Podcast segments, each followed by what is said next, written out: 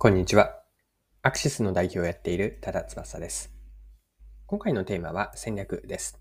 この内容からわかることなんですが、あるサービスですね。これは別の別の商品で3つあるんですが、興味深いと思ったサービス3つご紹介をします。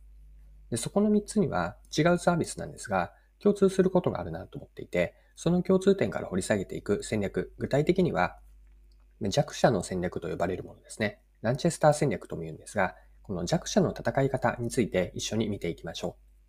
それでは最後までぜひお付き合いください。よろしくお願いします。はい。今回前半のパートで3つの商品、サービスですね、をご紹介して、後半ではそこから学べることとして戦略を見ていきます。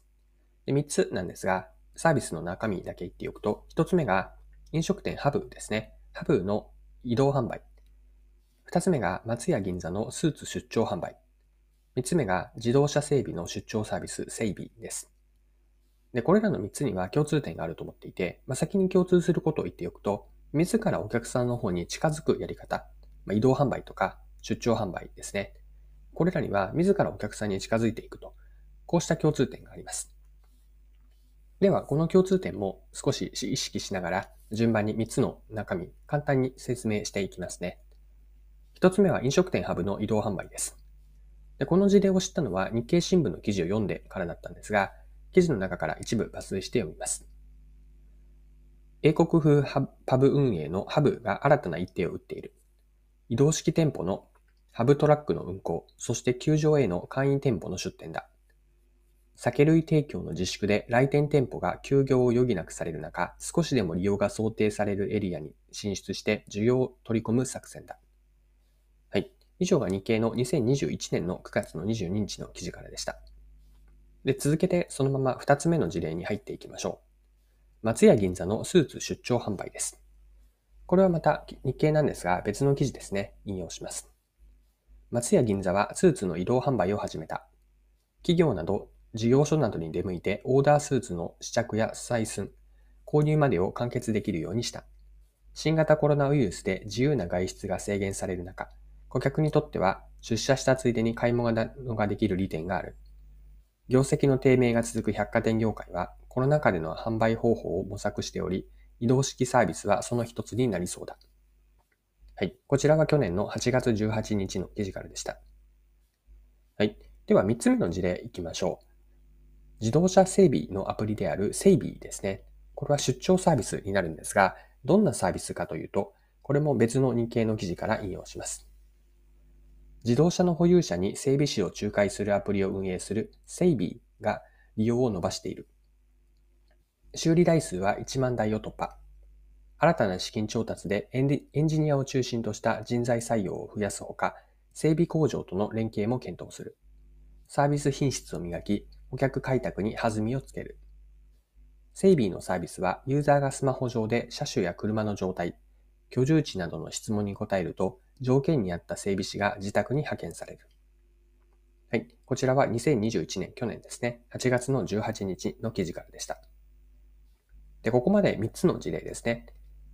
ハブの移動販売と、スーツの出張販売、そして自動車整備士を派遣する出張サービスなんですが、これらの3つにいずれも共通するのは、従来は一般的にはお店にお客を来てもらうビジネスだったんですが、一方のこれらの3つというのは逆で、自らお客さんの方に足を運ぶアプローチをとっています。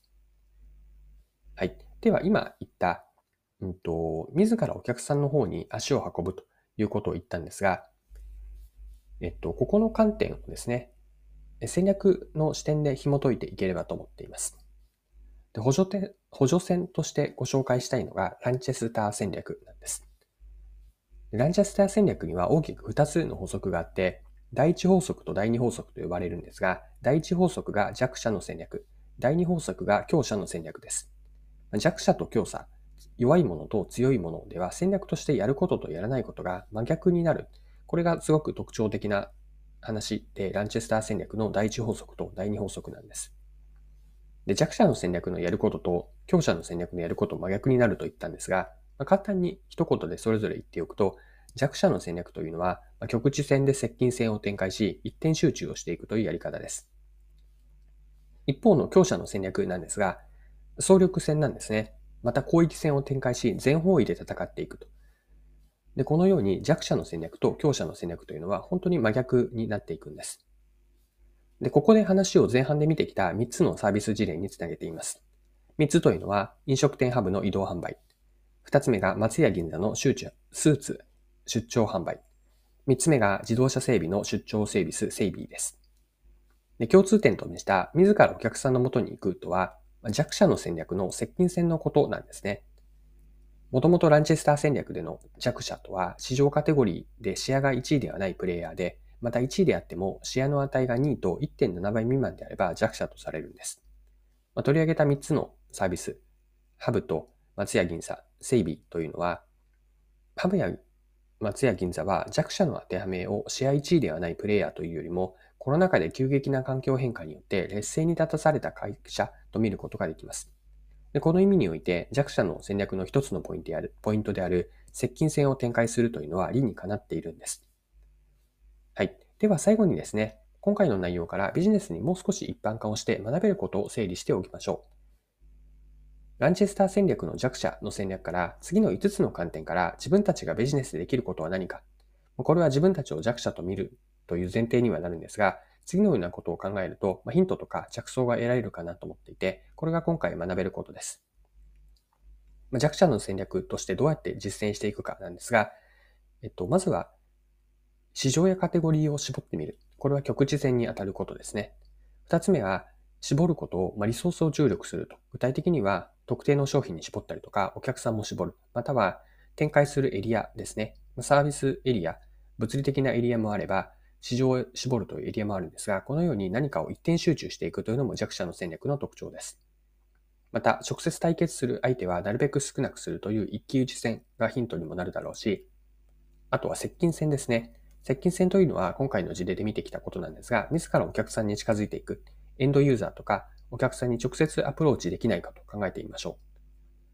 あと、もう一つ付け加えておきたいのは、まあ、ゲリラ戦のようなことなんですが、弱者が得意とする大手プレイヤーにはできない時には泥臭い打ち手、弱者だからこそできる泥臭さというのも大事にしたいなと。まあ、以上がご紹介した3つのサービス事例とランチェスター戦略の第一戦略ですね。弱者の戦略から学べることとして最後を残しておきます。はい。今回も貴重なお時間を使って最後までお付き合いいただきありがとうございました。これからも配信は続けていくので次回の配信でまたお会いしましょう。それでは今日も素敵な一日にしていきましょう。